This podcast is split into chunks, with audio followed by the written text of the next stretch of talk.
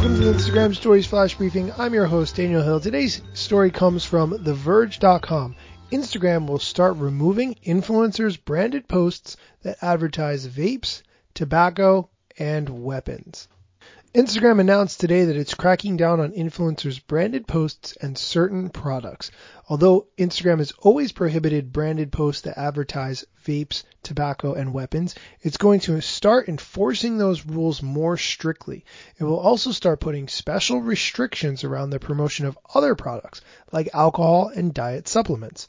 In these cases, the company says it'll allow creators to restrict who can see their content based on age, which is part of an upcoming feature that Instagram had mentioned earlier this month when it announced that new users would have to input their birth dates when creating accounts.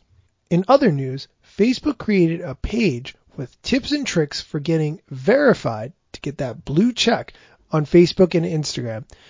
The page explains that here you'll get the scoop on the verification process and ways to secure your accounts on Facebook and Instagram.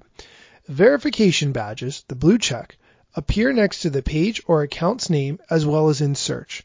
This shows that Instagram and Facebook have confirmed that the account is the authentic presence of the creator, public figure, celebrity, or global brand that it represents and helps people more easily find the accounts they wish to follow.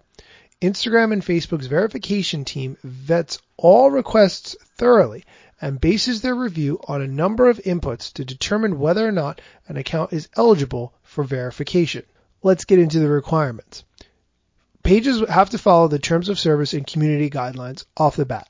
Additionally, accounts must also be authentic, meaning they must represent a real person, registered business, or entity. They must be complete. Your account must be public and have a bio, profile picture, and at least one post. Your profile can't contain add me links to other social media services. Third, your account has to be unique. It must be the unique presence of the entity it represents. Generally, one account per entity may be verified, with exceptions for language specific accounts.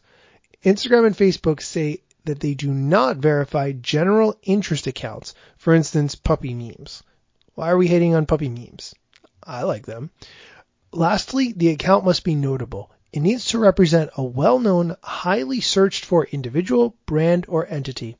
Instagram and Facebook review accounts that are featured in multiple news sources.